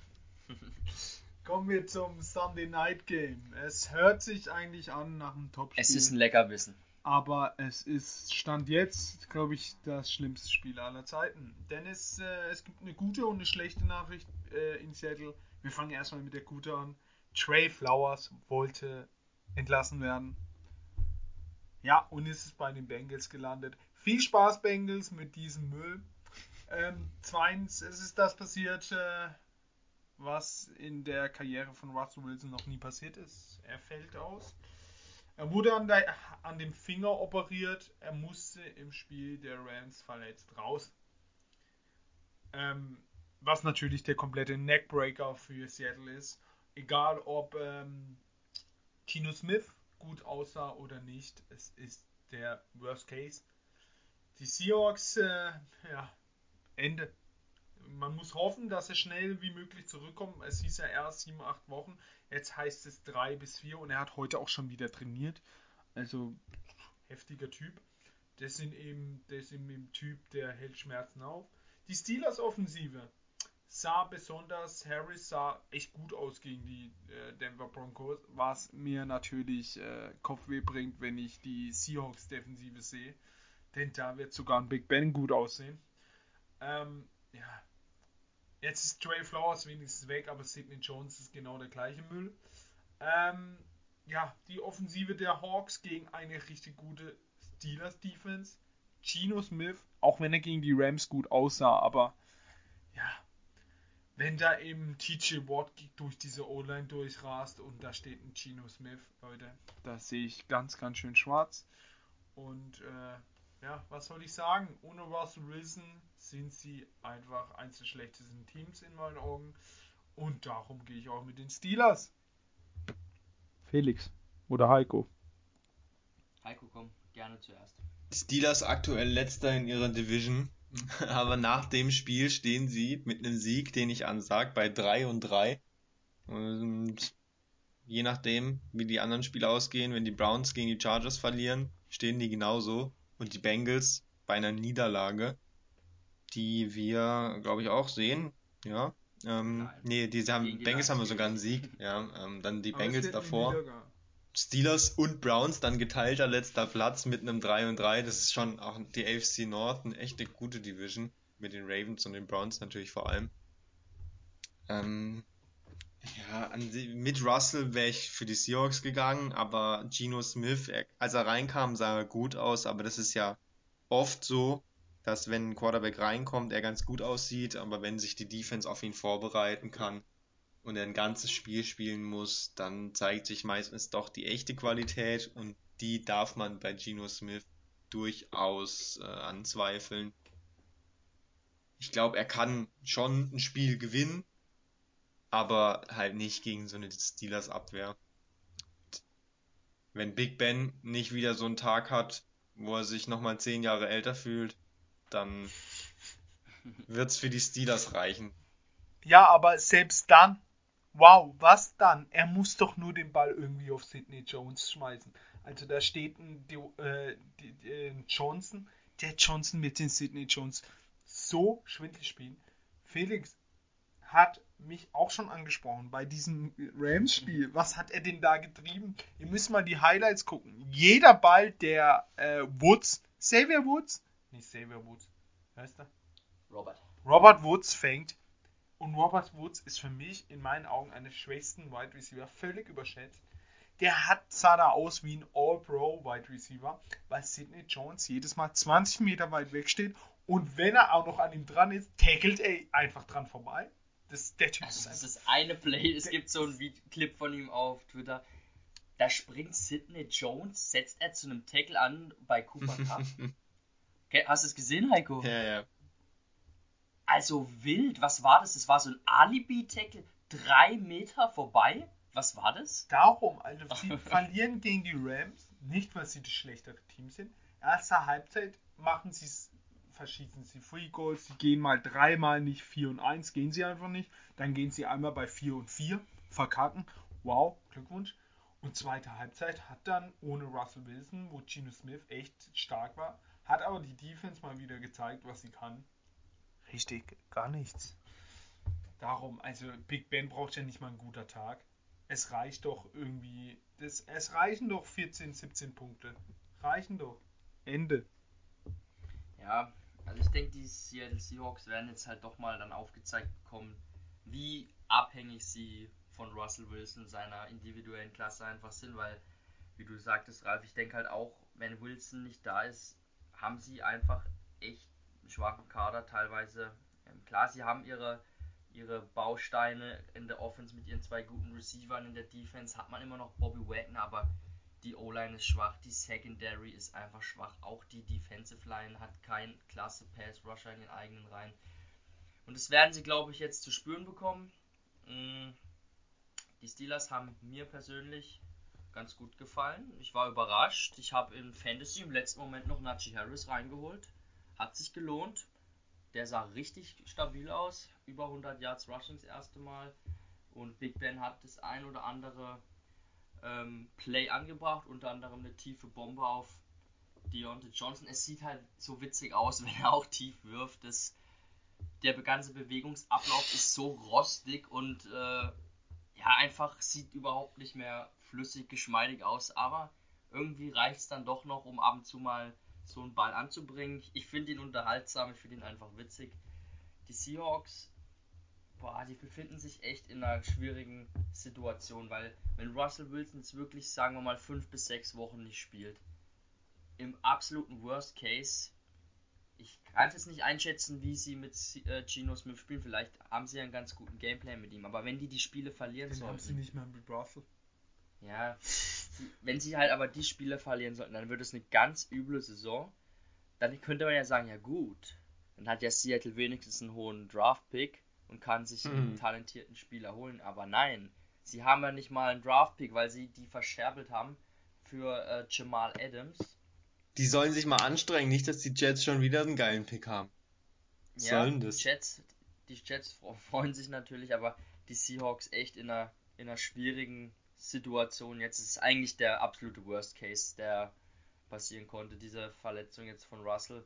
Ich bin gespannt, wie die nächsten Wochen aussehen für Seattle, aber in dem Spiel glaube ich nicht, dass sie die Steelers schlagen können. Und ich gehe mal wieder mit den Steelers, an die ich schon die ganze Saison glaube. Ich habe schon zweimal mit ihnen gepunktet, als ihr beide gegen sie gesetzt habt. Jetzt sind wir mal alle beiden Steelers, jetzt vergeigen sie es bestimmt. Aber ich glaube auch an, an Pittsburgh. Sorry, wenn die Seahawks das Spiel mit Gino Smith gewinnen, dann lache ich mich tot. Kommen wir jetzt zum. Ah, noch einen Punkt, den wir erwähnen können unter der Woche. Blake Bortles ja, trainiert mit den Seahawks, haben ihn aber noch nicht verpflichtet. Vielleicht sehen wir noch Blake. Wäre geil. Leute, das ist der Spieler, der den Unterschied macht, sage ich euch. War mal im AFC Championship Game. Glückwunsch. Ähm, war ein First Round Pick. Wenn ihr jetzt noch ein bisschen ähm, weiter diskutiert, geht's gleich äh, los mit dem Thursday Night Game, glaube ich. ja, das ist unser Ziel, denn wir kommen jetzt zum Monday Night Game. Die Titans 3 und 2 gegen die Bills 4 und 1. Die Bills sind weiter on fire und werden auch gegen die sehr, sehr schlechte Defense der Titans weiter on fire sein. Also wer da irgendeinen Fantasy-Spieler von den Bills hat, schmeißt ihn einfach rein, der wird schon irgendwie punkten. Defensiv sind die Bills einfach stark drauf und müssen jetzt sich ordentlich auf Derrick Henry einschießen. Ähm, wird, glaube ich, ein sehr, sehr mal wieder so ein 40-28 der Bills. Ähm, ja, beide Wide Receiver, äh, Julio Jones und ähm, Brown, haben trainiert. Voll. Ähm, trotzdem wird Henry wieder 40 Mal den Ball bekommen. Nur die Frage ist, werden sie ihn weiter füttern, wenn die Bills auf einmal 14-0 führen? Das ist eben die Frage. Ähm, denn wenn die Bills da schnell und hoch in Führung gehen, dann ist bei den Titans, äh, hat man in den letzten Jahren öfters gesehen, dann wissen sie nicht, was sie so machen sollen. Dann machen sie nichts mehr mit Henry. und dann muss Tannehill und wir wissen alle, was das bedeutet. Das ist wie bei den Browns, wenn Baker Mayfield muss. Ähm, ja, aber für mich ein sehr, sehr safer Sieg der Bills, denn die Offensivkraft, ich weiß nicht, wie die, die äh, Titans die irgendwie stoppen sollen. Felix, was sagst du zu diesem schönen Spiel? Ja, ähm, Bills im Vorteil mit 5,5 Punkten hier. Hm, könnte ich mir denken, dass es auch mehr wird, also der, dass die Bills mit noch mehr Punkten das Spiel gewinnen. Over-Under ist bei 54 Punkten, heißt, äh, wird wahrscheinlich ein punktreiches Spiel werden. Die Bills Abwehr spielt echt stark. Die haben jetzt in Woche 5 eben gegen die Chiefs zum ersten Mal ein Passplay zugelassen, das über 20 Yard ging. Schon krass. Ähm, ja, die Titans, jetzt sind die Playmaker wieder da. Klar, Henry wird den Ball viel bekommen. Die werden schon auch ein paar Punkte machen, da bin ich mir sicher. Aber die Titans Abwehr finde ich echt schwach. Ähm, und die Bills Offense ist on fire. Die werden Josh Allen nicht stoppen können. Und ich glaube, dass die Bills das deutlich gewinnen. Mit sogar mehr als 5,5 Punkten Vorsprung. Das glaube ich auch, ja. Ähm, Derrick Henry, klar werde ich ihn jetzt auch in Fantasy drin lassen, aber ich glaube, das ist so ziemlich das schlechteste Spiel, was er haben kann gegen so ein gutes Bills-Team. Und die werden nicht, die werden jetzt nicht äh, vergessen, dass da ein Henry steht. Die werden halt alles auf Henry stellen und gucken, Tannehill werft doch erstmal gegen uns.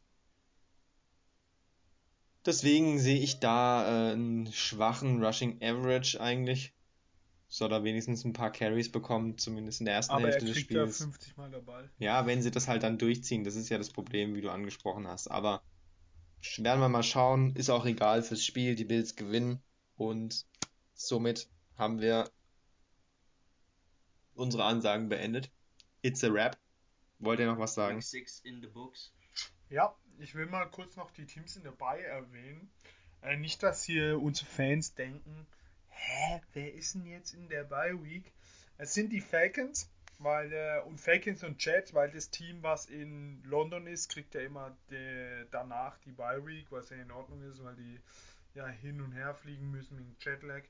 Ähm, die Saints und die 49ers. Also diese vier Teams fehlen in der Bye Week. Schade, dass wir die Jets nicht sehen. Hätte auch gerne über sie gesprochen nach dem Auftritt Ich glaube, das lassen wir in nicht. London. Da bin ich persönlich ein bisschen traurig. Ja, und dann heißt es heute Nacht, äh, wer Zeit hat, oder ähm, ja, Sonntag wieder 15 Uhr. Wir sind wieder bei, äh, lass mich kurz rechnen, äh, 12 Stunden Football, 11 Stunden Free Football. Ähm, wer sich dann noch das Sunday Night mit den Seahawks gibt, sind so, glaube 15 Stunden Football am Stück. Ja, was gibt's denn Schöneres? Ich habe nächste Woche Urlaub. Hammer. Und, äh, Oh Gott, musst du dir ich- wirklich das Spiel angucken dann? Nein, das Seahawks-Spiel will ich mir nicht angeben, weil ich dann heulend vom Se- Fernseher sitze und äh, ja, kurz davor ist ein Ich habe Messer. jetzt vier. Jahre Mitchell Trubisky mir bei den Bears angeguckt und habe immer mitgefiebert bis zum Schluss. Was bist denn du für ein Fan? Du musst doch da mal einfach optimistisch rangehen und einfach mal da jetzt sagen, Gino, der macht das. Geno Smith am Wochenende MVP-Performance confirmed. Ich bin, ich bin mal kurz positiv. Gino, du rockst das nicht. Danke. Und mehr habe ich heute. So wird es auch nicht. So Mehr habe ich hier auch nichts mehr zu sagen, weil ich kritisiere ja nicht Russell Wilson, ich kritisiere den Trainer. Und ich glaube, Pete Carroll, langsam wird es Zeit, ein neuer Trainer in Seattle zu haben. Danke. Ich sage jetzt nichts mehr. Ja, das war das Wort zum Donnerstag von Ralf. Ähm, wir verabschieden uns und ja, ciao, ciao. Ciao, ciao.